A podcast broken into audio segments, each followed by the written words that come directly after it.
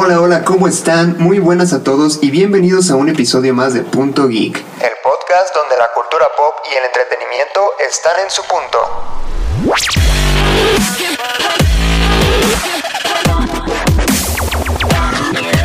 Yo soy Luis Montes y me encuentro con mi amigo Mario López. Mario, ¿cómo estás? Muy bien, aquí estamos listos para grabar un capítulo más, un poquito acalorado honestamente y decepcionado con que las lluvias no existan, sigue siendo un calor infernal, pero emocionado de grabar contigo hoy.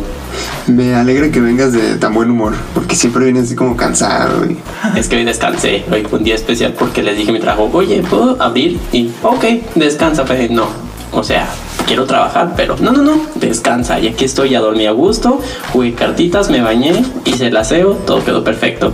Excelente.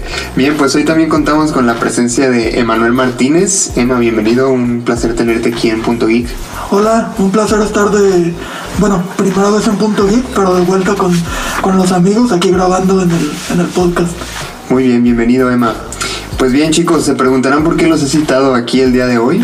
Eso es porque eh, el episodio del, del- el episodio de hoy vamos a hablar nada más y nada menos que de nuestro trepamuros favorito, pero más específicamente de las versiones de las películas, es decir, los papeles que han interpretado Tobey Maguire, Andrew Garfield y Tom Holland. No sé ustedes, pero yo creo que todos tienen aspectos positivos y aspectos negativos, ¿no creen? Sí, completamente de acuerdo. Cada uno tiene su pro y su contra acerca de la actuación que realizado interpretando nuestro hombre arácnido. Pero va a ser muy interesante el dialogar y ahora sí que compartir gustos e ideas. Sí, sí, totalmente de acuerdo. Creo que unos tienen muchos pros como Peter Parker y contras como el hombre araña y viceversa. En lo personal, bueno, pequeño spoiler de mi opinión, creo que no ha habido uno que sea equilibrado entre Peter y Spider-Man. Creo que ha habido mejores Spider-Man, mejores Peter, pero bueno, ya lo hablaremos más a detalle en un momento. Bien, qué bueno que mencionas esto, Emma, porque primero quiero aclarar que no es un, un episodio en el que vamos a debatir o en el que vamos a defender a un actor en particular, ¿no?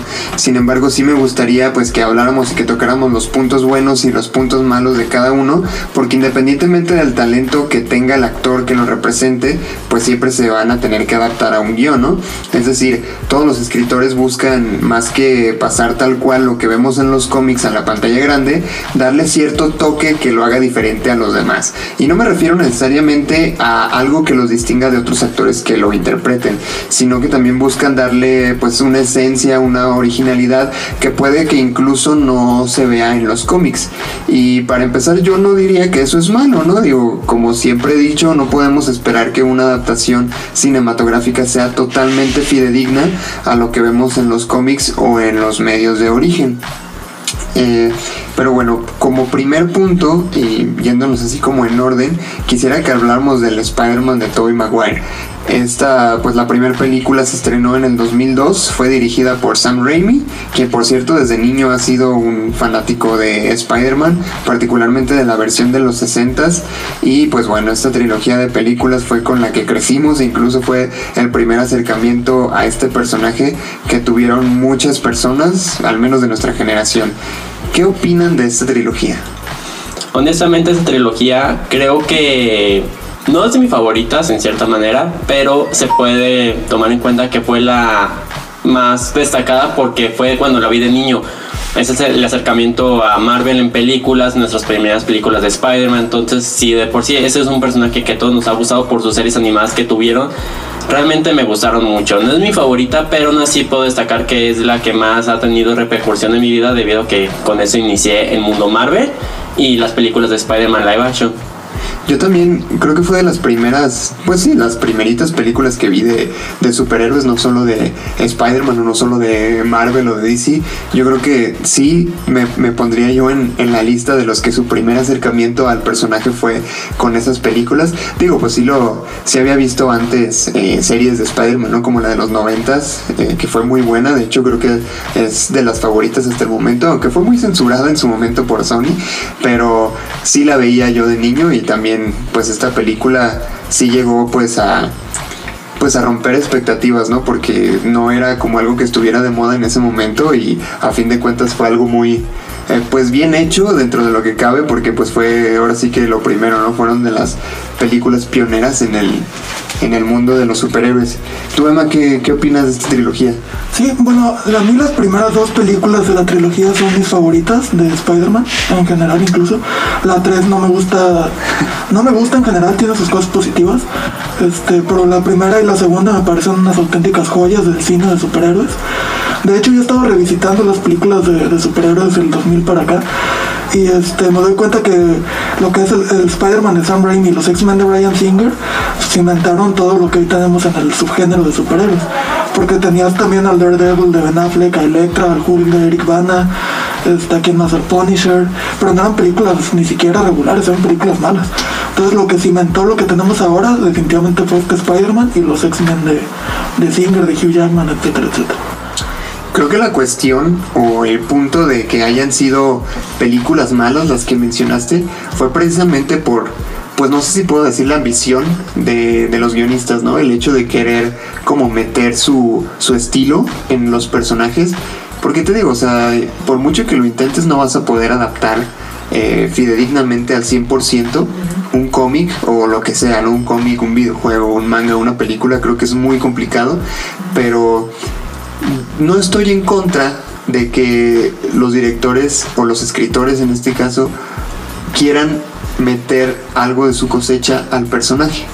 Lo que sí me parece mal es que traten de cambiarlo por completo, darle otro tipo de esencia que a fin de cuentas termina perdiendo el valor por el que uno sigue al personaje, ¿no? Ahora que ya estamos más grandes y que hemos leído eh, cómics, hemos leído libros, eh, hemos jugado los videojuegos de nuestros personajes favoritos, ver que se va a hacer un live action de X personaje, más que darte gusto, ya como que te da miedo, ¿no? Que dices, híjole, a ver qué van a hacer con esto, porque sí te digo, de repente esa originalidad que le quieren meter puede ser una espada de doble filo, que termine siendo algo mal hecho, ¿no? Como, o, o que simplemente no se haga la, la investigación correspondiente, como ocurrió en la última trilogía de Star Wars, pero pues a fin de cuentas, este, creo que en el caso particular de Spider-Man, todos tienen cosas buenas y cosas malas. Y parte de las, de las cosas buenas que ha tenido,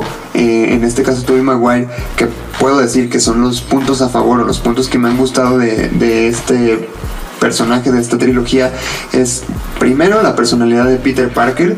Creo que como Peter Parker estuvo bastante bien es pues no el típico el típico ñoño que le hacen bullying que no es nada popular con las chicas. Creo que ese aspecto fue muy bien adaptado eh, otra cosa que, que me gustó fue el hecho de que su telaraña fuera orgánica, que es lo que te digo, es uno de los puntos originales de la película, entre comillas, ¿no? Porque de repente ahí en los cómics sí había, eh, sí se había tocado ya ese aspecto, si no fue después del- de los 2000 cuando, cuando le pusieron la telaraña orgánica. Sí, de hecho, ahorita que lo mencionas, yo tengo esos cómics de una serie que no era Amazing Spider-Man, era de Spectacular Spider-Man. Y hay una saga de 3, 4 números que aparece la reina de las arañas, una cosa así. Y este tiene una pelea, una confrontación física con Spider-Man. Y al final ella pues le termina dando un beso y así se acaba ese cómic. Te quedas como, ¿qué onda? Pues estaban agarrando trancazos, ¿por qué lo ves? Y luego te das cuenta que le estaba pasando absolutamente todos los poderes de la araña. Empieza a lanzar telarañas orgánicas, Spider-Man. Pero luego poco a poco se empieza a transformar en, en araña. En araña totalmente. O sea, el, segundo, sí, el segundo número de la saga se termina en que, que Mary Jane va entrando al departamento donde viven. Y está todo oscuro y ella así como, ¿qué pedo, Peter? ¿Por qué pasa? Y prende la luz. Y Peter se está tapando la cara y dice, no, no, no te asustes, respira, no sé qué, se destapa y ya tiene ojos de araña. O sea, poco a poco se va transformando. Está muy interesante esa saga, pero sí, ahí le pusieron este, lo de lanzar telarañas orgánicas. Y ahorita que mencionas de los escritores tratando de poner un poco de, de su cuchara, digamos, en las películas, pues Sam Raimi venía de películas de terror. Y las películas de Spider-Man tienen escenas de. Pues no terror tal cual, pero sí tienen como screamers de repente, ¿no? A mí, yo me acuerdo que de niño me asustaba mucho esta escena donde Harry ya todo deprimido a la mansión y no, es que Peter ama a Mary Jane y ahorita lo sigue en el hospital y no sé qué. Y Norman lo trata de consolar y lo abraza y de repente la cara y le grita del frente. ¡Ah! Yo me acuerdo que de niño yo brincaba en esa escena y tiene varias partes así, las, las tres películas de, de Raimi. Entonces, podemos decir que eso de las telarañas orgánicas nació con la trilogía de Sam Raimi. Totalmente, ¿no? Eh, que bueno, a fin de cuentas una de las características de Spider-Man, o uno de los puntos más característicos del, per- del personaje, es, son los cartuchos de telaraña, ¿no? Y cómo eh, entra en, en problemas cada que se le acaba la telaraña y que tiene que ideárselas, ¿no? Para, para salir de la situación sin su telaraña, ¿no? El hecho de que me haya gustado que su telaraña fuera orgánica fue que eso y eso ya es eh, muy personal, que me parece que le da como una sensación de estar más completo al superhéroe, Sí. que depende totalmente de sus superpoderes y no de gadgets o, o de artículos o artefactos que sean creados por él o por otra persona para poder llevar a cabo una buena labor como superhéroe, ¿no? Sí, y aparte, este, por ejemplo, si el personaje del hombre araña no existiera y yo supiera que si una araña me pica me va a transferir sus habilidades, yo lo primero que pensaría sería lanzar, lanzarte la araña, se que es lo más icónico de esos insectos, ¿no? Y digo, está padre usar los poderes, pegarte a las paredes súper fuerte, saltar, la, la, la, pero que no te dé el poder de, hacer algo con telarañas, se me hace que sí está un, un poquito incompleto esa parte y me gusta que lo hayan, lo hayan puesto aquí como parte de los poderes, ¿no? Sí, eso es eh, lo chido de, de ese personaje, de, ese, de esa interpretación de Tobey Maguire, de, pues de la trilogía en sí, ¿no? Que a pesar de que sí hubo muchos cambios a, si lo comparamos con el Spider-Man al que estamos acostumbrados en los cómics, el, ese punto en particular de la telaraña orgánica creo que es un, un punto a favor en esta trilogía. Otra cosa que me gustó también fue la lucha interna entre entre ser Spider-Man, ¿no? De cómo busca darle sentido, cómo realmente busca un punto de equilibrio entre su vida de superhéroe y, y su vida de, pues su vida normal, tratando de cumplir con todas las responsabilidades de ambas partes. Eso se me hizo muy chido, creo que da mucho énfasis a- al hecho de, de manejar sus poderes responsablemente. Y eso me gustó mucho porque te da a entender que no es el, el típico morro que tiene superpoderes y, ah, sí, yo voy a hacer y voy a deshacer, ¿no? O sea, sino que se pone a pensar y a reflexionar realmente, a ver qué significa esto, qué puedo hacer yo con esto. Creo que eso es algo que a mí también me gustó de, de esa película. Y bueno, de, de las dos primeras películas, los villanos fueron increíbles. Y creo, bueno, no creo, son los dos villanos más representativos de- del hombre araña, el duende verde y el doctor octopus. De toda la historia de Spider-Man puede tener miles y miles de enemigos, pero esos dos son como los, los némesis, los chidos, ¿no? Sí. Y fueron adaptados de forma increíble. O sea, a pesar de que, por ejemplo, el traje del, del Duende Verde en la primera película se viera más como medio extraño, o sea, muy diferente a lo que estábamos acostumbrados, estuvo muy chido. La interpretación de William Dafoe me encantó. Creo que él nació para interpretar ese personaje. Y bueno, del Doctor Octopus ni se diga, que aparte aparece en Spider-Man 2, que fue, si no de las mejores, la mejor película de superhéroes que ha habido hasta la fecha, ¿no? Sí. Algo que también me gustó fue la tía May, que Fíjate tras... que, bueno, eh, volviendo un poquito al tema de los villanos, a mí en la 3, Sandman me gusta mucho. O sea, esta motivación que él tiene de, de que no lo hace por maldad, sino que pues, su hija está enferma y él necesita dinero y no le queda de otra. A lo mejor se cierra, pues como quieras, pero él está robando porque su hija está enferma y quiere comprarle medicamentos. Y esta última escena, de las pocas cosas rescatables que para mí tiene la 3, cuando están hablando Sandman y Peter Parker, y que Peter Parker con los ojos llorosos le dice te perdono, y ya el otro es como que pues, no le dice nada, pero tú ves en su expresión como gracias, y se esfuma y se va. O sea, además que ese personaje es buenísimo. También yo lo pondría abajo, obviamente, del duende y de Octopus, pero para mí es rescatable también. Sí, creo que en, en esa película hay muchos puntos a favor que desafortunadamente no logran salvarla de ser una mala película. Pero sí, dentro de los puntos buenos que podemos destacar está precisamente el, el hombre de arena. Y de hecho no me parece que los demás villanos hayan sido malos, ¿sabes? A mí lo que me parece es que fueron desaprovechados. El hecho de que hayan estado los tres juntos al mismo tiempo. Y es que eso ya fue más onda de Sony. Sí. O sea, al principio, en las primeras dos, pues había un poquito más de libertad creativa. Sony nada más supervisaba, ¿no? Que todo estuviera como todo bien. Pero ya en la tercera, como vio que las primeras dos habían sido muy buenas, quisieron como meter más su cuchara, ¿no? Para ver eh, cuánto dinero más podían ganar. Y creo que ahí fue cuando se echó todo a perder.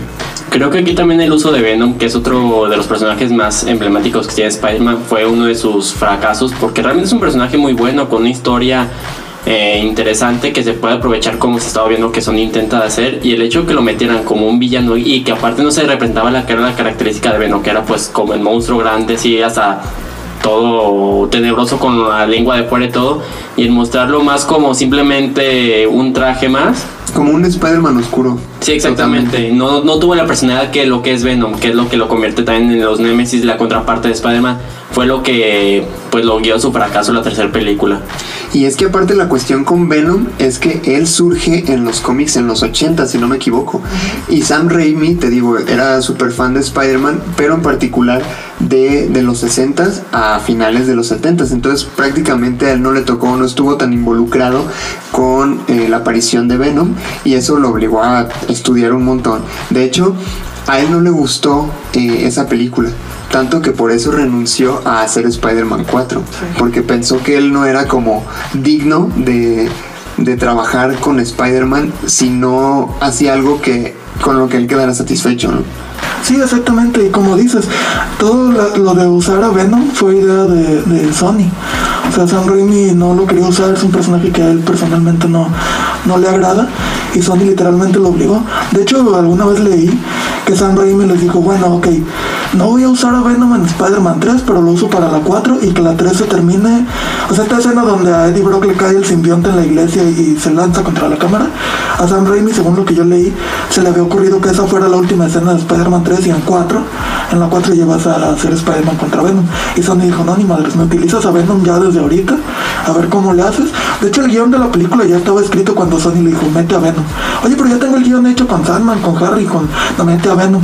Y el traje negro y luego Venom y. Y pues no le quedó de otro más que seguir órdenes. O sea, esa película es un desastre por Sony, no por su director. Sí, porque el director fue muy bueno. Sí. De hecho, tengo muchas expectativas de ahora que va a dirigir eh, Doctor Strange 2, Sí. que por cierto era un personaje de cierta manera involucrado en la, en la primera trilogía de Spider-Man. Entonces, a ver qué, qué resulta de eso. Ahí sí tengo que decir que ten- tengo muchas expectativas porque Sam Raimi es un genio en lo que es película de terror. Realmente a mí me gusta muchísimo, por ejemplo, su participación con tu, que tuvo con Evil Dead. Entonces creo que va a ser una muy buena película, ah, haciendo hablado de lo que es el tema principal. Entonces tengo fe en el director y en la nueva de Doctor Strange. Perfecto, amigos. Bien, pues me gustaría que eh, me dijeran así como los puntos a favor que encuentran tanto en la en la participación de Tobey Maguire como Peter Parker como en la trilogía. Bueno, a mí el Peter Parker de Tobey Maguire me encanta. A mí me parece el mejor Peter Parker de los tres. Este, me parece que es el más atinado. Digo, poniéndonos exigentes salvo su edad, ¿no? El tipo tenía, no sé, 30, 29, 30 años y estaba interpretando uno de 15. ¿no? Por eso es un problema que arrastraron con Andrew Garfield también. Pero el, el Peter Parker de, de Tobey Maguire a mí me, me encanta. Se me hace que es bastante apegado al, al original y te identificas, te identificas con él. Y en cuanto a la trilogía en general, pues como ya lo dijimos, los villanos. De hecho, mucha gente considera que la 2 es la mejor. Yo en lo personal, por un pelito, pongo a la 1 por encima de la 2. La 2 me fascina. Pero el Duende Verde a mí me gusta más que el Doctor Octopus. O sea, a lo mejor porque soy psicólogo y todo este rollo mental que tiene el, el Duende Verde, me, me encanta esta doble personalidad, cómo habla con la, con la máscara, ¿no? Esta, esta famosa frase de primero atacamos su corazón que la reutilizan en la, en la tercera película con Harry. O sea, todo ese rollo del, del villano y me encanta cuando están en la comida de la, del Día de Gracias no sé qué, y empieza con los cuchillos a, a jugar y se la torre a volver loco. Y luego ya como si nada empieza a comer hasta que le ve la cortada a, a Peter y se altera. A mí el Duende Verde de William Defoe me encanta. Por eso, por ese villano me quedo yo con la 1, incluso por encima de la 2. Y, el Doctor Octopus me gusta mucho también, pero me quedo definitivamente con el Duende Verde. Yo tendría que decir que de los puntos buenos es esa, la, la vida de que interpreta como Spider-Man y como Peter Parker, cómo se nota que sí es ahora sí que una vida completamente diferente. Como Spider-Man mucha gente lo ama, es querido, es aplaudido. En cambio como Peter Parker vive en un departamento pequeño, tiene deudas, este, siempre está preocupado, está luchando con ese hecho de si ser o no seguir siendo Spider-Man, como se ve en la segunda, que de hecho su vida personal le va mejor cuando no es Spider-Man, pero siempre tiene esa moral de que tiene que proteger al más débil y que tiene el poder para lograrlo. Entonces me, gusta, me gusta muchísimo esa parte, cómo se nota esa doble vida que conlleva y los sacrificios que llevan aparte del tener que ser Spider-Man, como ha sido el fracaso romántico con Mary Jane, que siempre tiene algún pero que hace que la otra se la empiece a hacer de pedo, es como que, oye, es Spider-Man. él está salvando al mundo y no puede, que no lo puede decir. Él está salvando al mundo. ¿Tú qué haces por el mundo? Dime. Exactamente, es como de que entiéndelo, él está vivo por ti. Entonces, como de que, y que no lo puede decir al mundo, o sea, que, y sobre todo que siempre recuerda esas palabras de su tío y que es lo que más le se nota muchísimo en la película. Eh, la, este consejo que le dio su tío, su tío el de un gran poder y conlleva una gran responsabilidad y que te lo recuerda a cada película y que siempre al final de cuentas se vuelve a levantar para seguir peleando. Sí, es como el sustento moral de toda la trilogía, ¿no? Esa, esa pequeña frase del tío Ben. Que de hecho, la interpretación del tío Ben y de la tía May creo que fue de lo más increíble de la trilogía. O sea, tú ya, bueno, si ya habíamos visto la, la serie o ya teníamos cierta familiaridad con el personaje, ya estábamos acostumbrados a una tía May viejita, eh, cálida, cariñosa y creo que fue representada a la perfección en esa trilogía.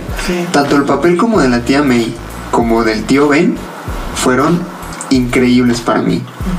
Sí, esta escena de, de la segunda película donde Peter este, ya se va a su fiesta de cumpleaños y tal, y que le da un billete de, ¿qué es? 20 dólares, y que Peter como que se lo quiere rechazar y no, no, tome, y ya que- y con la voz quebrada de la tía May, sí, no manches, ¿cómo no te va a ganar esa, esa escena, no? O en la 3 incluso cuando, cuando Peter mata, cuando Spider-Man mata a Sandman, o bueno, cree que lo mató, y va bien orgulloso con la tía, oye, el que se murió, el que mató al tío Ben, Spider-Man lo mató, y, y la tía May, este, la cara que pone, pero de sorpresa, y oye, pues, ¿qué pasó?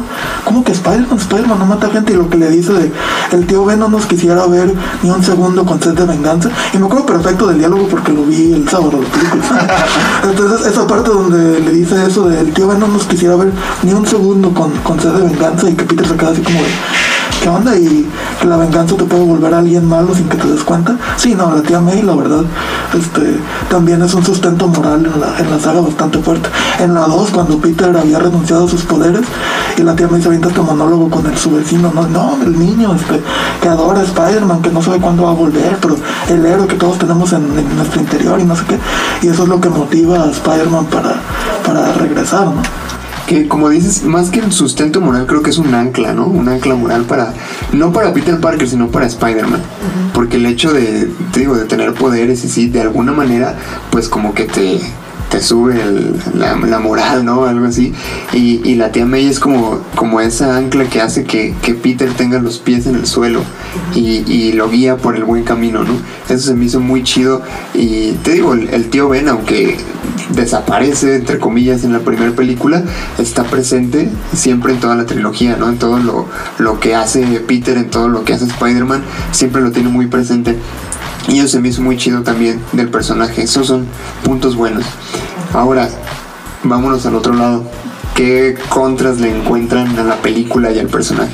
Creo que uno de los contras sería como la falta de sentido del humor que tiene Spider-Man, que es algo también característico, que es también como la contraparte de Peter Parker, ese lado siempre humorístico de que está luchando contra los villanos y está platicando con ellos, está bromeando, como si nunca se lo toma en serio, sabe que siempre va a triunfar, que ellos no tienen el poder. Entonces algo que a todos nos ha gustado de Spider-Man. Y me, se, hasta se nota mucho en los juegos, que está peleando, por ejemplo, contra Kraven, y está bromeando de él mientras pelea, le dice gatito y cosas de estilo, es como de que no se los toma en serio, ¿qué pasa con Spider-Man? Y es algo que a mí me gusta muchísimo de ese personaje, ese sen- lado humorístico que él tiene. Sí, fíjate que ahorita que mencionas eso, este. Yo, este, bueno, llevo años leyendo cómics y se acuerdan de la saga de One More Day, Sí.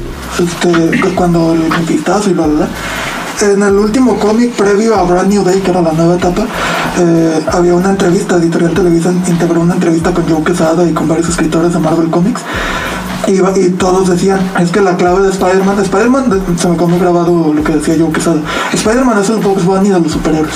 O sea, siempre va a estar bromeando, va a estar jugando. Y, este, y tenemos que recuperar eso porque incluso en los cómics se había perdido un poquito, ¿no? Que- Porque ya era un hombre casado. Y la intención de Brand New Day era como vamos a regresarlo a, pues no que sea adolescente, que tenga 15 años otra vez, no, pero sí a, que sea bromista, a que sea más, pues más juguetón como Spider-Man, ¿no? Pero esa frase de Spider-Man es el Box Bunny de los superhéroes, me parece que describe a la perfección eso. Y sí, efectivamente, falta humor en, en el Spider-Man de Tobey Maguire. A mí en lo personal no me molesta en absoluto que no diga, no diga bromas. Si me preguntas la desventaja de la trilogía, Spider-Man 3. Es Venom. Venom, este, Harry Osborn me molesta mucho cómo lo, no lo aprovechan. O sea, para mí él debió haber sido el villano de la tercera película. Porque la segunda te dejan con el cliffhanger de ya encontró todo lo de su papá, ya encontró todo lo del Duende Verde. Ya sabe que Peter Parker es Spider-Man. No manches, se viene buenísimo. ¿Y qué hacen en la tercera? Un golpe en la cabeza que casualmente le provoca amnesia y ya no se acuerda de, de nada, ¿no? Se que sí lo desaprovechan bastante. Y a pesar de que de que la muerte de Harry Osborn es muy emotiva y todo lo que quieras, que lo va a ayudar al final y como sea. Este, sí me parece que le faltó ser más el villano.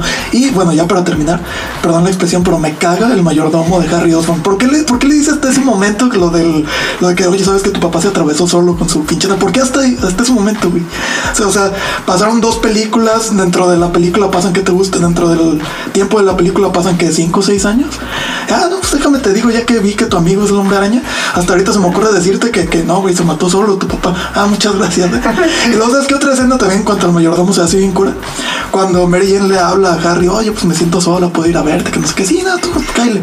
Y que le dice, Bernard, ponte a hacer algo de comer. Ah, sí, va a venir una chica o un chico, tú ponte a hacer algo de comer. Ahora, y luego se están haciendo de comer ellos, o sea, el, el mayordomo se hizo pendejo. o sea, ¿qué pedo con eso? Pero bueno, este ya un poco más en serio, eh, la debilidad de la trilogía, eh, Spider-Man 3, y en específico me molesta Harry Osborn, cómo lo terminaron usando. Sí, totalmente de acuerdo. De hecho, uno de los puntos que yo había pensado decir era precisamente eso de, de que Spider-Man no fuera tan ocurrente durante las batallas, ¿no?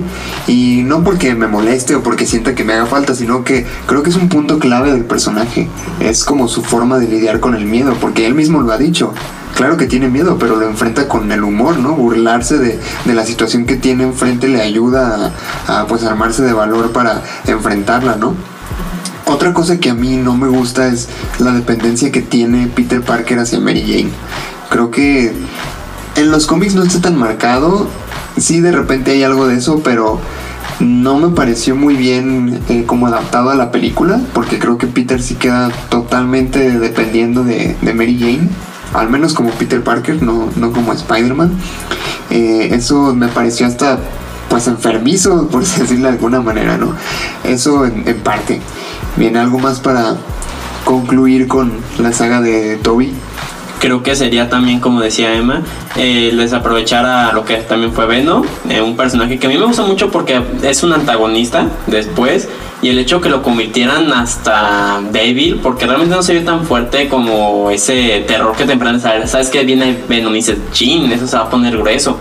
Entonces sí, esa es otra, otra cosa que no me gustaría mucho de esa trilogía.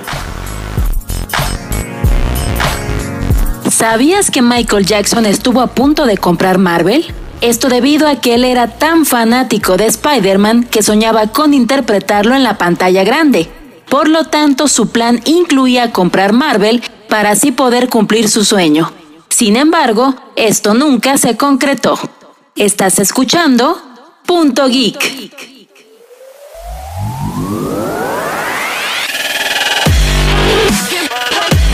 Bien, pues ahora pasemos con Andrew Garfield, este peculiar actor que tuvo un par de películas representando a, Spider-Man. Eh, se estrenaron en el 2012 y en el 2014 respectivamente. Y pues bueno, ahora sí, en estas dos películas Sony ya estuvo muy involucrado. Eh, fueron dirigidas por Mark Webb y tuvimos la participación de Emma Stone como Gwen Stacy. Y la historia nuevamente abordó el origen del personaje. Eh, ¿Qué opinan de esta versión? A mí me gusta bastante el Spider-Man de, de Andrew Garfield, pero su Peter Parker no me convence. ¿Por qué? Porque se me hace que lo hicieron demasiado cool. Ahora, esta saga de The Amazing Spider-Man es muy curioso porque no se basa en casi nada en, la- en los cómics de The Amazing, se basa en los de Ultimate Spider-Man. Este, o sea, la forma en la que pican la araña a Peter, pues fue también la- los Industrias Oscar, ¿no? Como en Ultimate. Este, en la película, bueno, es el lagarto el que va a atacar la prepa, pero es de manera muy similar al Duende Verde en los cómics Ultimate. Y sí, el Peter Parker de, de esta saga de Ultimate Spider-Man sí es menos nerd que el Peter Parker original, pero sigue siendo nerd. ¿no? Y acá con Andrew Garfield es, es- es skate y le echa una mirada romántica a Gwen Stacy y ya la otra ya, ya empapó el piso en donde está parado, o sea, y es como, güey, así no es Peter Parker. O sea, a mí el Peter Parker de Andrew Garfield sinceramente no, no me convence. Pero su Spider-Man A mí el traje de la primera película, curiosamente a mí me gusta, sé que hay mucha gente que no. Y el de la segunda también. Pero el de la primera lo recalco porque he sabido mucha gente que no le gusta ese traje, a mí se me hace bien. Me parece que sí distingues mediante el traje, que es otra cosa, ¿no? Porque los que somos fans nos damos cuenta, estamos al pendiente de las noticias, ¿no? Pero la gente en general, a lo mejor mucha gente que se metió al cine y, ah, The Amazing Spider-Man, ah, pues sí, la 4, ¿no? Y a lo mejor con, desde el traje ya tomaron el mensaje de, no, esto es otra cosa. Y bueno, algo positivo es que su Peter Parker, bueno, su Peter Parker no me gusta, pero su Spider-Man me encanta. Sus trajes y cómo se mueve, se me hace que es el Spider-Man más Spider-Man en cuanto a movimientos que, que hemos visto. Cuando, cuando ves cómo se balancea, luego estas escenas que te ponen en primera persona, ¿no? y que, que vas viendo como si tú fueras Spider-Man, eso a mí me encantó. Sí, estoy completamente de acuerdo con este tema. A mí me encanta mucho esa parte de Spider-Man que él interpreta las batallas que tiene así, las acrobacias en el aire y todo. Se ve muy bien hecho, es algo que a mí me fascina. Y es que, como dice, toma más lo que es la característica de Spider-Man que lo distingue el trepamuros que todos conocemos. Pero sí, el lado de este de Peter Parker es demasiado cool. No se nota que tenga bullying, que haya sido como el Spider-Man, que también aparte te marcan de cuando le pica la araña antes, porque es igual. Eh, le quieren hacer bullying y no le importa, o sea, es como de que yo soy bien fresco, no pasa nada, tengo la vida arreglada. Y no, o sea, realmente todo se ve que Peter Parker era el nerd que sufría bullying y ya fue cuando le pica la araña que obtiene los poderes, la fuerza, pero que no lo utiliza de gracias a lo de su tío. Entonces, si no, no se ve esa parte que dices, pues si no te hubiera picado la araña, te hubiera ido bien en la vida, no hay tanto pedo. Yo tengo que admitir que es mi saga favorita. A mí, para mí, Andrew Garfield ha sido el mejor Spider-Man. A lo mejor, como dices tú, el, el Peter Parker sí le pongo eh, algunos peros, pero no me disgustó que lo hayan hecho así. O sea, yo estoy de acuerdo en que Peter Parker es más retraído, más ñoño, y acá vemos otra cosa totalmente diferente, ¿no? Muy fresco el pana, no me dejarán mentir, la verdad. Este, y eso no se me hizo tan mal, pues, o sea, se me hizo chido porque a fin de cuentas te dan a entender que Peter Parker es una persona que tiene problemas y que aunque no sea tan buleable como en como vimos por ejemplo en la primera trilogía pues sí te da a entender que pues está enfrentando sus propios demonios, ¿no? Y eso se me hizo chido que, que manejaran un poquito ese lado emocional. Este, algo que, que también me gustó es, como decíamos ya, el, el Spider-Man, la interpretación de Spider-Man como tal, es mucho más apegado a, a lo que vemos en el cómic. Esta vez sí es más elocuente, más humorista. eh, eh, y lo usa como pues como método de defensa contra el miedo. Y sí lo noto más seguro más atrevido como Spider-Man porque a Tobey Maguire creo que eso le faltaba. Como Spider-Man yo lo notaba inseguro. Eh, sí tenía miedo como todo Spider-Man pero yo lo veía más preso del miedo sabes eso no se me hacía tan chido de ese Spider-Man.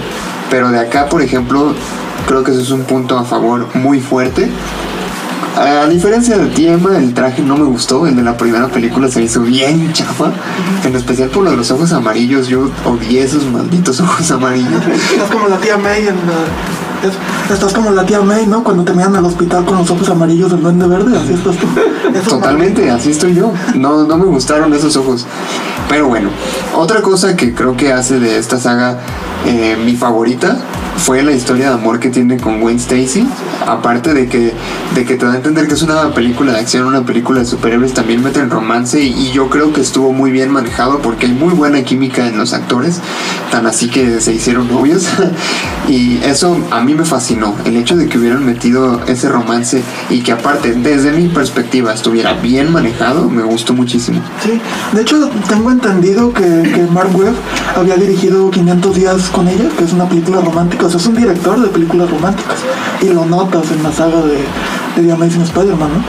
Pero a mí, bueno, quizás eh, metiendo un poquito de otra cosa, yo The Amazing Spider-Man 2 la odio, la odio, la odio, la odio, la odio un poquito menos que Spider-Man 3, pero la odio. Lo único que para mí no la hace peor que Spider-Man 3 es precisamente el romance entre Peter y, y Gwen Stacy. De hecho, yo este, solo he estado tres veces en mi vida a punto de soltarme a chillar en el cine. Y una de esas tres veces, curiosamente, ha sido la muerte de, de Gwen Stacy en, esa película. De hecho, me acuerdo que esa película la fui a ver con mi mamá, con mi hermano, con, con Pepe. Y este. Y mi mamá me echaba carrilla, estuvo como una semana echándome carrilla porque, mira, de Manuel, nada romántico en la vida, pero le matan la novia al hombre araña y ya, porque cuando estábamos en el cine yo te volteé como que no mames, si volteé con mi mamá así, quiero llorar, neta, ¿quieres llorar? Y yo sí, pues aguántate, y yo sí, yo trato de aguantarme. Este, ya te digo, me echaba carrilla. Mira, no, no es nada romántico en la vida, pero nomás le mataron la novia al hombre araña ya, ya se iba a soltar a chillar. No, no. Sí, no, pero la relación Peter Parker, este, Gwen Stacy es totalmente genial. Está increíble. De hecho, a diferencia de ti, a mí la segunda película me gustó mucho. Creo que, no sé, esa, la- las escenas, la fotografía se me hizo muy, muy chido. Aparte, el soundtrack, o sea, cada que vemos Electro, las peleas, todo con. Pues en ese tiempo yo estaba bien traumado con el dubstep y todo, casi toda la película fue dubstep, ¿no? Y eso me- se me hizo muy chido también.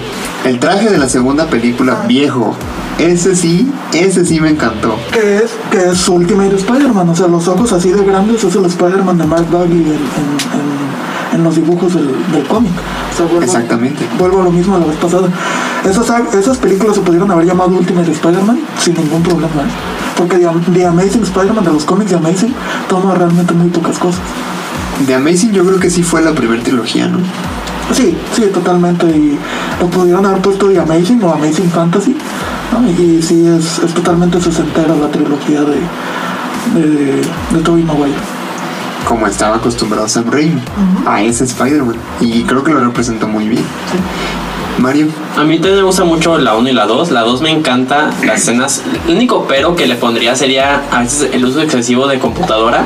Que muchas veces se veía que hasta el Spider-Man era demasiado computarizado y creo que también me daba como que... eh, como no soy muy fanático a veces del uso excesivo de CGI, a veces me estresa, es como que... mm, pero igual la película me gusta muchísimo y me gustó el que hayan puesto una futuro que nunca pasó que fueran contra los varios villanos, creo que son los cuatro siniestros. Los seis, seis. Los seis siniestros. Ay, y me hubiera gustado muchísimo haber visto esa parte que es muy padre de cómo Peter Parker tiene o Spider-Man tiene que enfrentarse a tantos villanos. Lamentablemente no pasó.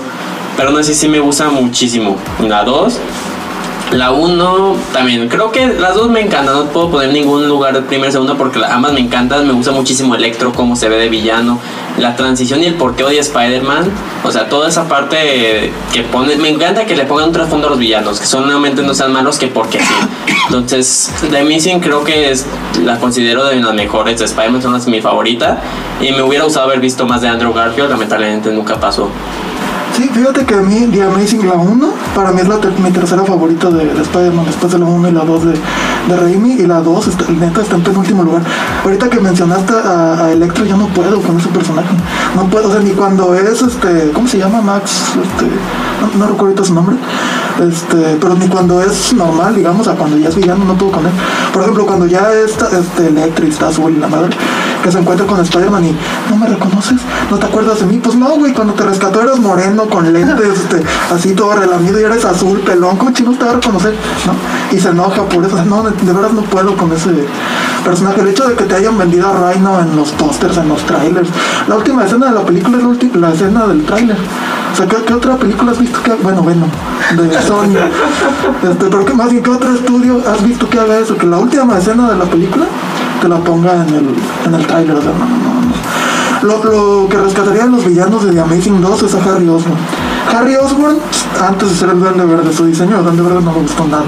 Pero el personaje de Harry Osborn me, me gustó bastante. Sí, a, sí. a la par de James Franco. Y es muy buen actor y aparte de esa amistad que tiene Harry con Osborn que se nota muchísimo más que son mejores amigos. Es muy padre porque luego el saber Peter que duende verde es Harry que lo traiciona es como de que lo sientes el dolor porque es como tu mejor amigo y que ahora se convierta en tu villano y te mate a la novia es como que sí duele. para escribir una novela dramática, mi mejor amigo es un villano. Un capítulo nuevo de la Rosa de Guadalupe. Hasta podría ser puesta la música de la Rosa de Suspenso en la caída de Gwen. Tini, tini, tini, algo así. Oye, y este, en cuanto al romance de Peter Gwen, este, en la primera pues se termina con que el general Stacy le dice no te acerques a mi hija, aléjala de tu vida para que no la pongas en peligro y le vale un pepino así. No, no, sí señor, yo, yo estoy consciente, no, descanse en paz, usted tranquilo. Sí, claro. O hasta el final de la primera película y toda la segunda y pegado con, con digo, ese más Tom, ¿verdad? ¿Quién se va a resistir? Pero ya habías hecho una promesa, no manches. No, amigo, pero es que el amor puede más. Creo que ahí hay que, hay que valorar las prioridades. El- ¿Cómo terminó Gwen Stacy? Porque Peter Parker no la alejó. A ver, a ver. A ver. No me hagas llorar aquí en el estudio, por favor. No voy a poder con eso. Oye, imagínate cómo, cómo recibió el Capitán Stacy a su hija. Le dije, le dije. Por culpa de ese baboso. No, no, es que neta, no manches. No, yo- amigo, acabamos de decir que fue uno de los puntos fuertes, fuertes de la saga, ese romance. Y tú quieres quitarlo por una promesa. Es que odio a la dos. Es que él quiere que me hubiera vivido, güey. Mira, a mí se me hizo muy chida la 2 y te lo puedo decir porque cuando yo fui a verla al cine la estaba disfrutando tanto que en esa escena final, cuando le da con la alcantarilla a Rino y empiezan a salir los créditos, yo dije, ¿qué? ¿Por qué? O sea, si, si para mí han pasado cinco minutos, ¿sabes? O sea, yo la estaba disfrutando en serio y me estaba gustando muchísimo. Y sí me quedé con ganas de ver una tercera y de hecho para mí me hubiera gustado que cuando, que cuando Disney incluyó a Spider-Man en su universo cinematográfico hubiera sido Andrew Garfield. De hecho, yo leí, no sé qué tan cierto sea, que ya ves que The Amazing 1 y The Avengers salieron el mismo año, el 2012. Que incluso estaban hablando, no recuerdo si en poner la torre Oscorp en Avengers o la torre de los Avengers en The Amazing, pero sí estaban buscando la manera de de este de relacionar ambas sagas, pero fue literal por cuestión de tiempo que no este que no lo hicieron, o sea, ya las películas salían en dos meses y apenas se nos está ocurriendo poner una cosa en la otra y por cuestión de tiempo no las unieron. Si hubieran tenido más tiempo, a lo mejor Andrew Garfield hubiera estado en el UCM. Que hubiera estado chido. Y bueno, hablando ya de, de UCM. Ah, no se crean, no hemos dicho las, las, los puntos malos de esta saga, ¿verdad? Yo sí. No, bueno, ella Emma lo sí, dio. Emma sí. Tú, Mario, ¿qué, ¿qué contras le encuentras? ¿Qué contras le pongo? Ay, está difícil porque se me gusta mucho este- esa saga. Sería, sí, el Duende Verde, el que fuera más como la caracterización que tuvo el Duende Verde no me gusta mucho. Se ve como poquito verde la cara, es como que de. No, no, no tiene lo que es, lo convierte en lo que es el duende, el traje. Mínimo como tuvo la de Sam Raimi, que fue un traje original, pero que lo hace destacar. Aquí no tanto. La otra sería el uso excesivo de CGI. Me choca que lo usen excesivamente. Creo que debe haber un equilibrio. La sentí muchísimo en varias escenas de, Spider-Man cuando saltan los edificios. Que a diferencia de la 1, qui- quisieron serlo más. No sé. Que te sientes jugando Play 4 en vez de, de viendo una película. Exactamente, pero de Play 4 tiene mejores gráficos. Uh. No, pues a mí, cosas que no me gustaron, ya dije el traje de la 1, no me gustó para nada. Ojos amarillos. Eh, la tía May le quitaron su esencia totalmente. Eh, odia a ese tía May. Sí. Bueno, se oye muy fuerte decir odiar, pero no, no me agradó ese, ese personaje, vaya. Eh, la precaria participación de Norman Osborn, o sea, no se vio para nada su, su participación, o sea, sí se vio que era malo y demás, ¿no? Pero a mí sí me hubiera gustado verlo a él como, como duende verde. Eh, el lagarto no me gusta ese villano, o sea, y no porque no me haya gustado el de la película, en general no me parece como el gran villano, ¿no? Y el hecho de que haya sido como el villano chido de la 1 fue como de, "Eh, pues bueno, de alguna manera pasa, ¿no? Pero no se me hizo tan chido tampoco.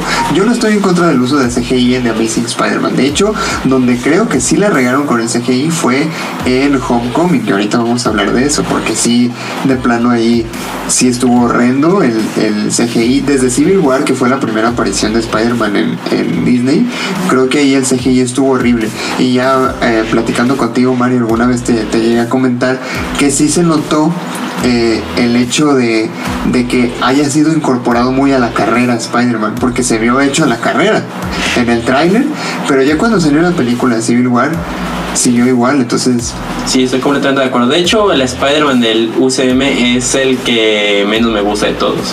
a mí también. Pero bueno, ya empezamos a hablar de eso, ahora sí entremos de lleno a, al Spider-Man de Tom Holland. Muy bien, pues primero eh, la película de Homecoming llega en el 2017, ahora por parte de Disney y Sony. Es protagonizada por Tom Holland y dirigida por John Watts. Fue la entrada de Spider-Man al, al UCM, que bueno, su entrada en realidad fue Civil War, como ya lo mencionábamos. Eso me encantó, que por fin lo hayan eh, incorporado. Este, desde el 2012 me- yo había querido ver a, a Spider-Man con los Vengadores, porque en 2012 también se estrenó de los Vengadores, ¿verdad? De hecho, este, bueno, ¿qué opinan ustedes de esta versión? Tengo muchas opiniones en ese, con ese Spider-Man. No, me gustó que lo hayan incluido al fin en el universo cine- cinematográfico. Es algo que a todos nos encantó desde el trailer, que fue como de que, wow, no te la esperabas. Me gusta esos aires que le dieron, que quisieron ponerlo diferente, que no se enfocara en lo que fue el tío Ben. O sea, me gusta que no se enfocaran tanto, pero, pero tengo muchos peros con esa película. Uno es el Peter Parker, que se me hace... Viejo, hay como mil peros que ponerle a esta versión. Es el Peter Parker, dependencia de Tony Stark, este, y aunque como dije, no usa que la se haya enfocado con el típico inicio desde que se muere el tío y todo, quieras o no, siempre ha sido una de las cosas, razones principales de Peter o de Spider-Man de ser quien es, y que aquí no lo, no lo menciona ni una sola vez como de, entonces, ¿qué pasó con todo ese speech del gran poder y todo? Entonces, es como, me, me deja muchos, muchos sentimientos encontrados.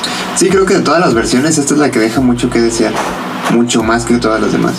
Sí. ¿Tú, Evan, qué opinas? A mí lo que me gusta de Tom Holland es que tenemos un actor que da la edad, que digo, no tiene 15 años, tiene creo que 19 o 20, pero parece un chavito de, de 15, de 16. Ah, Como decía hace rato que hablábamos de Tobey Maguire, que el cabrón tenía 29, 30 y, y lo veías en la prepa y no sé qué. Lo mismo con Andrew Garfield. Aquí no, aquí sí ves un chavito y todos sus amigos son chavos, de, son adolescentes, ¿no? Eh, por ejemplo, algo que también a mí me gusta, a lo mejor no es muy popular lo que voy a decir ahorita, pero a mí me gusta el hecho de que Tony Stark le haga el traje, porque me parece algo mucho más creíble que, que un adolescente se haga un traje tan fregón como el de las primeras dos sagas, ¿no? O sea, yo entiendo que es fantasía y tal, pero que, que un adolescente se aviente ese tipo de, de diseños y de trajes él solito, que se lo haga él solo, se me hace un poquito más creíble que un empresario de tecnología como Tony Stark sea el que, el le dé eso. Entonces, para mí el, el traje me gusta mucho el hecho de que se le muevan los ojos, como en los cómics, y que esté justificado, ¿no? De que no se lo mueven porque sí, se lo mueven porque es la tecnología y para que vea y bla, bla, bla. Eso me, encanta bastante. Entonces, positivos, cosas positivas de Tom Holland. Él como actor, no es un chavito adolescente interpretando a un adolescente. Y el traje, sobre todo el, detalle de la máscara, ya que sea tan tecnológico como tal, eso no me convence tanto, pero el detalle de la máscara a mí me, fascina. Lo que no soporté en Homecoming, en Far From Home ya me gustaron más, pero en Homecoming no soporté a los, a los personajes secundarios. O sea, Flash Thompson, no mames. Este, la, la chavita de la diadema que tiene toda la... Parece que es Gwen Stacy y resulta que es Betty Brandt. No, no, los MJ ni se diga. O sea, en, en, en Far From Home, repito, no es como que se me volvieran mis favoritos, pero, pero me agradaron. En Homecoming de plano me arruinaron la película. O sea, por ejemplo, en, en la saga de Tobey Maguire entiendes que Peter Parker está enamorado de Mary Jane, ¿no? O sea, es su amor desde su infancia, este, ese speech que la tía May le cuenta, no, cuando tenía seis años y llegaron a la casa de al lado y que me preguntaste si era un ángel, ¿cómo no te va a ganar eso? Es como, no mames, qué tierno. En The Amazing, pues ¿cómo no vas a entender que está enamorado de, de Gwen Stacy, ¿no? Este de Emma Stone. Pero acá en, en, el, en las del UCM, yo no entiendo por qué está enamorado de MJ. Neta, no, no le entiendo. No, es como que digas, es súper buena onda, está muy guapa, ¿no? Este, en Homecoming, cuando Peter se va, que lo detienen, no sé qué, que está en un salón como los castigados, y la chava, no, pues yo no tengo que estar aquí, pero me gusta venir a dibujar la cara de la gente. Es como, ¿qué pedo contigo? No, no, no. Los, los secundarios de, de Homecoming, no. Sí, fíjate que si, si buscamos ventajas, la verdad ayer que estaba pensando en eso, no sabía exactamente qué decir, porque ventajas es que hay muy pocas. O sea, ventajas comparándolo con los otros actores, pues, pero puntos buenos, eh, yo diría que precisamente como dijiste tú, la interpretación de Tom Holland, porque eh, sí se te hace más creíble, ¿no? Si es un morro, o sea, si es un, una persona joven interpretando a un superhéroe joven. Eso estuvo chido, a pesar de que en Civil War, siendo muy puristas y siendo muy estrictos, en Civil War Spider-Man ya tiene 30 años. Pero como, como incluirlo al, al MSU de, de esa edad, a mí me gustó, me pareció una buena... eh, inclusión, una buena adaptación, la de, la de Tom Holland, en relación a, a la edad y a los principios de, de Spider-Man, porque eso es lo que te muestra, ¿no? Los principios de Spider-Man, que, que cuando entró en Civil War ya tenía como seis meses, un año con los poderes, algo así, o sea, iba empezando prácticamente. Y lo que mencionabas, de, lo que mencionaban ahorita del tío Ben, a mí curiosamente en Homecoming no me molestó, incluso lo celebré un poco de que, ay, bueno, ya no nos van a contar lo mismo otra vez, eso ya pasó. Te lo pintan un poquito cuando Ned le pregunta a Peter, oye, ¿por qué no le dices a tu tía todo este rollo de que eres hombre araña? Y él le dice, no, es que con todo lo que ha pasado ella últimamente, no quiero que se preocupe ahora por mí. Y luego dice, ah, bueno, pues Ben, eso estuvo muy chingón. Donde sí me molestó fue en Far From Home, esta escena de las alucinaciones de misterio y que de repente está como en un este, cementerio y se arrastra hacia una tumba y yo pensé, Ben Parker va a decir la tumba, sí, y no, Tony Stark. Este, ahí me cayó el 20 de, de lo que criticaban muchos y que yo peleaba un poco, que decían, es que Tony está, pelea- está tomando el lugar del tío Ben y eso es un sacrilegio. Y yo decía, no, no creo que sea para tanto, pero hasta esa escena dije, no, sí tienen razón, sí, sí lo están cajeteando con que Tony Stark sea el nuevo tío Ben de, de este Peter Parker. No, eso no. Bien, ahora vamos a la parte chida, que son los puntos malos de Tom Holland. Muy bien. no, eso es una Ahorita estábamos la, la- la- Intentando. de buena onda, ¿no? Diciendo como lo chido. ahora, ahora sí nos lo vamos a acabar. Bueno, no, no, acabar. Mm, puntos malos, creo que es la excesiva dependencia a Tony Stark, es como que, y a, su y a la tecnología, y es que viejo, no, Spider-Man uno no es dependiente de su tracking de la tecnología, es a sus poderes, a su sentido arácnido, que sí, los lanzadores y todo, pero se ha visto que siempre ha sabido cómo conllevar toda la situación, todos los peligros, los villanos a, a base de sus poderes. Aquí no es como de que, hoy sí voy a desbloquear mi traje porque si no lo bloqueo soy bien débil, es como de que no, no necesitas de la tecnología. Y aparte esa excesiva aprobación de sí, es que Tony tiene que decir que soy un vengador para que sentirme feliz, como que no, no, no. Spider-Man tiene su propia parte, su propia historia, su propia contraparte, todo, o sea, sin necesidad de que metan a. Que sí, tal vez Tony se convirtió famoso, pero no lo tienes que meter para que la gente lo quiera. Tienes que. Lo que siempre ha sido Spider-Man, el héroe arácnido que todos nos gusta y que todos queremos ver luchando con sus propios problemas sin necesidad de que metan otros superhéroes aparte para que se convierta en su núcleo central de existencia, no sé cómo decirlo ahí. Creo que lo del traje lo quisieron eh, rescatar un poquito en la primera, cuando Tony Stark le quita el traje y tiene que ir a madrearse al buitre con su sudadera. Creo que ahí como que le quisieron medio arreglar. Mal hecho, pero lo intentaron. Pero sí, yo creo que uno de los, de los puntos malos, si no es que el peor, es esa dependencia excesiva hacia, hacia Tony Stark que le quita todo el protagonismo a Spider-Man. O sea, no estás viendo la película de Spider-Man, estás viendo la película de Iron Man y su achichincle. Eso parece, porque ponen a, a Spider-Man como el sidekick de Iron Man, lo ponen como su ayudante. Eso es lo que es hay que decirlo. O sea, realmente no tiene una esencia Spider-Man en Disney, ya con Disney. Y eh, bueno, ese hecho de que lo hayan puesto como un niño, yo creo que tiene tanto sus pros como sus contras. Las contras, que es por ejemplo cuando sale Civil War, que todos están agarrando madrazos, le dan un putazo, lo tumban y ya, ahí quedó, ¿no? Hasta se ve como le dice a Tony, no, todavía puedo pelear. Y el, y el, y el Iron Man nada más así como de, sí, sí, vete a sentar en lo que los adultos trabajamos, ¿no? O sea, eso a mí me molestó tremendamente. O sea, Spider-Man tiene potencial para mucho más. Y algo que distingue a Spider-Man es que él mismo lo dice, lo- cuando me tumban me levanto siempre. O sea, y eso lo vimos en la película animada, pero que esa sí fue una joyita. pero eso fue algo que me molestó mucho, que le quitaran esa parte tan esencial de Spider-Man. El hecho de que cuando no puede más, da ese plus, ¿no? Saca el fuá.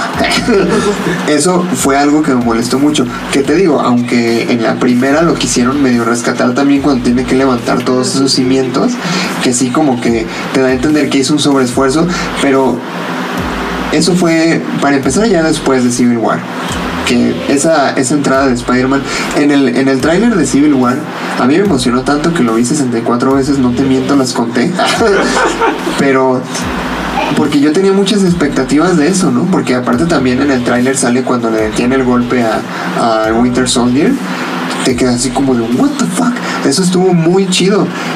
Terminó siendo, pues no quisiera decir una decepción en la película porque pues al ser la, la entrada de Spider-Man al universo cinematográfico de Marvel, pues obviamente creo que hay muchos puntos buenos que, que añadir ahí, ¿no?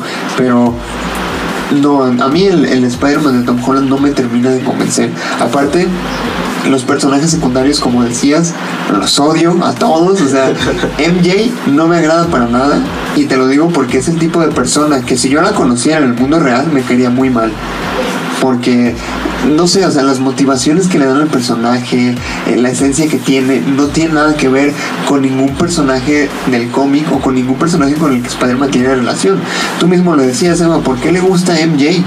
¿Por qué? O sea, no tiene gracia. Otra, eh, este, eh, todos pudimos darnos cuenta que, que Ned, el amigo de, de Spider-Man, es en realidad una representación de Ganke, del amigo de Miles Morales. Este, ahí esa mezcla, pues no sé, no se, me, no se me hizo tan necesaria, pero pues bueno, pasa de alguna manera, ¿no? Flash Thompson lo odio también. ¿Quién no? O sea, es un, es un chavo totalmente ridículo que dices, no, no entiendo cómo este tipo es el que molesta a Peter. Sí, debería ser al revés, totalmente. O sea, no, no tiene, tampoco, es un personaje que no tiene gracia. De hecho, creo que se puede ver en las películas que ni siquiera tiene, como dice, esencia Flash. Lo que antes era el jugador de fútbol, el popular de toda la escuela. Creo que en las películas aquí de Tom Holland se ven que hasta su propio grupo le hace bullying. Porque uno está dentro del grupo de cerebritos que son los que hacen los debates. Cosa que Flash nunca creo que hubiera entrado. Y segundo, siempre se están burlando también de la. Y sobre todo en la segunda película, él dice un comentario y todos como que se, se ríen, como que sí, Flash está bien, ya, ya, ya. Sigue caminando. Entonces, como de que no, no es el que todos conocemos. Y que aparte se las quiere dar de influencer, ¿no? Que quieren darle como esa popularidad a través de las redes sociales. Está muy mal, o sea, Flash es un personaje ridículo totalmente en, Sí. en la saga de, de Disney, ¿no? Creo que es como el patiño de Disney donde entran los chistes y las mensajes para que la gente se ríe de. Exacto, porque aparte eh, los mismos chavos lo tachan de menso. O sea, en, en la de Far, Far From Home, todos eran así como de, ah, sí, Flash, ya, ya siéntate. Ya. O sea, todo el mundo lo tacha de tonto. Y, y la verdad es que sí es un personaje muy, muy ridículo. Mira, y luego, este, siempre que le hace bullying a Peter Parker, es diciéndole a Peanut Parker, algo tiene ahí medio oculto. Sí, yo creo que entre broma y broma, la verdad se asoma con ese güey. No- Un, un análisis freudiano nos diría muchas cosas ahí de Flash. Pero bueno, eh, otra cosa que también odié fue la tía May. Ay, viejo, ¿no? Sí, no, no, no me cae bien. o sea. que, que, la, que es Marisa Tomei, o sea, no manches. pero ¿y qué? O sea, yo quería ver a una viejita. Sí, bueno, ahí estoy de acuerdo, no, no, nunca, nunca pensé, al menos yo nunca pensé querer agarrarme a besos con la tía May, pero precisamente eso fue en parte por lo que, dices como que, ah, ¿qué- qué pa- o sea, entiendes a Tony Stark que, ah, esa escena en Civil War es, ¿no? Cuando llega Peter Parker y están plática y plática, y, y que Tony Stark no se la agradece, como que en serio es tu tía, porque ahí representaron muy bien, sabes que ahí Marvel representó muy bien la reacción de los fans cuando anunciaron a Marisa Tomei como la tía May. O sea, todos estamos que no manches, neta, y, y esa es la actitud que tiene Tony Stark. O sea, es- eso me. Esa relación Tony Stark, tía May o, o Happy Hogan, si es este. con- ajá, Happy con la tía May, a mí me, me hace gracia, pues. El personaje como tal, digo, fuera del aspecto físico de la actriz, pues sí no tiene gran relevancia. Para nada. Pero es que yo creo que de todas las versiones que hemos visto en el cine, sin contar la de los 70s y la japonesa, esa rara, Oye, oye, la japonesa tiene su chiste, ¿sí? sí, sí, no estoy diciendo que es mala, tranquilo. este, pero contando estas tres versiones, definitivamente para mí, desde un punto de vista personal, la de Tom Holland ha sido la peor. Creo que es la que le quita más cosas esenciales de Spider-Man y de Peter Parker. Y no solo de ellos, también de los personajes secundarios, como ya venimos diciendo. Creo que Disney trató de como crear su propio Spider-Man, honestamente. Lo, Exactamente. Y lo logró, porque de hecho, hasta en Far From, From- Far From, From- ay, mi- está todo. Esto- Biggie, Esa, la de lejos de casa, mejor en español. la, la segunda película. La segunda película se ve que es más bien como el sucesor de Spider-Man, porque hasta en la parte donde está el avión y Happy pone la de canción de Thunderstruck, bueno, que suena que está volando y está haciendo su traje. Eso es lo que era Spider, este, Iron Man. Hasta el mismo ACDC de pones como que él no es Spider-Man, él es el sucesor de Iron Man. Es más, lo podrían poner como Iron Man nuevo o algo así con Tom Holland y hasta la gente se tomaría más de acuerdo porque es como que, como que a eso lo llevó. Que en la misma película te dan a entender eso, ¿no? Que realmente él tiene que llenar los zapatos de Iron Man ahora que ya no está. Es Exacto. otra cosa que está muy chafa. Exactamente. Sí, y bueno, ya, ya dijimos cosas positivas de este Spider-Man. Sí, eran como dos, pero ya las dijimos. Bueno, de- a mí se me olvidó mencionar los villanos, sobre todo el buitre. A mí el buitre me encantó en, en Homecoming, la escena esta donde van en el, en el carro rumbo al baile. ¿No? Y que empieza a reconocer la voz de, oye, nos hemos visto en algún lado, ¿no? Porque tu voz se me es familiar. Y luego la, la chava cajeteándola así como de que, ah, es que él es pasante con Tony Stark, este, ya tiene la vida resuelta. Y el otro, no, no, ya se acabó. ¿Cómo? Si te juntabas con el hombre araña, ¿no? Y, me encanta este detalle cuando están este, con el semáforo en rojo, este, referencia a la pandemia, no, este, que están detenidos en el, en el carro y el buitre como cuestionando, oye, que tu voz, que te la más conocida y que con que te juntabas con el hombre araña, órale. Y si se fijan, este, cuando se pone el semáforo en verde y se refleja en la cara de Michael Keaton el, el color, justo en ese momento le hace así como que, sí, claro, el hombre araña. O sea, con el color verde te, dan dando- te están dando el mensaje de, ya me di cuenta que eres tú. güey". Y cuando deja a la chava así, adelántate voy a platicar con él y que saca la pistola. O sea, toda esa secuencia y el personaje de, del buitre de Michael Keaton a mí me encantó. Y, y Misterio se me hizo bien a secas, pero pasable, pues la disfruté a Misterio, pero el buitre para mí de los mejores villanos del UCM en general incluso. Wow. Yo lo que tengo expectativas es sobre la película de Morbius, a ver cómo lo van a eh, hacer el, el crossover ahí. Creo que va a estar interesante porque eso podría hablarnos de una, una película de Spider-Man y Venom después, que estaría muy chido. Si es que la saben hacer, claro. Aún así te digo que si llegan a ser Spider-Man y Venom, siento que Tom Holland se va a ver opacado con Tom Hardy porque realmente es un actor de mucha talla, con lo que es Tom Holland va a pasar lo mismo. Tengo esperanza, pero siento que pobre Tom quedaría chiquito. ¿Sí? Bueno, tienes razón, puede ser que sí. Pero no sé, yo sí me gustaría ver ese enfrentamiento. Sí, pues eh, ahora sí ver un Spider-Man contra Venom en forma, ¿no? Pa- Para empezar el Venom de Tom Hardy que sí está bien diseñado. Y al menos a mí personalmente me sorprendió que sí supieron hacer una historia de Venom sin Spider-Man. Sí, sí lo supieron manejar dentro de lo que cabe bien. Entonces, encontrar un enfrentamiento, o ver un enfrentamiento, perdón, sí estaría, estaría genial. Bueno, pues ya hablamos de los puntos a favor y de los puntos en contra de cada interpretación del cine. Siempre ha existido este debate sobre cuál es mejor desde mi punto de vista. Aunque los tres tienen buenas cosas y malas cosas, creo que depende totalmente de los gustos. Me parece totalmente innecesario ponerse intenso defendiendo alguna de las tres versiones, ¿no? Eh, pues con la intención, porque eso es, ¿no? Eh, discutir o debatir por ver quién es el mejor es porque los demás acepten tu punto de vista y que digan, ah, no, sí es cierto, el tuyo es el más chido. O sea, la verdad a mí me parece innecesario totalmente.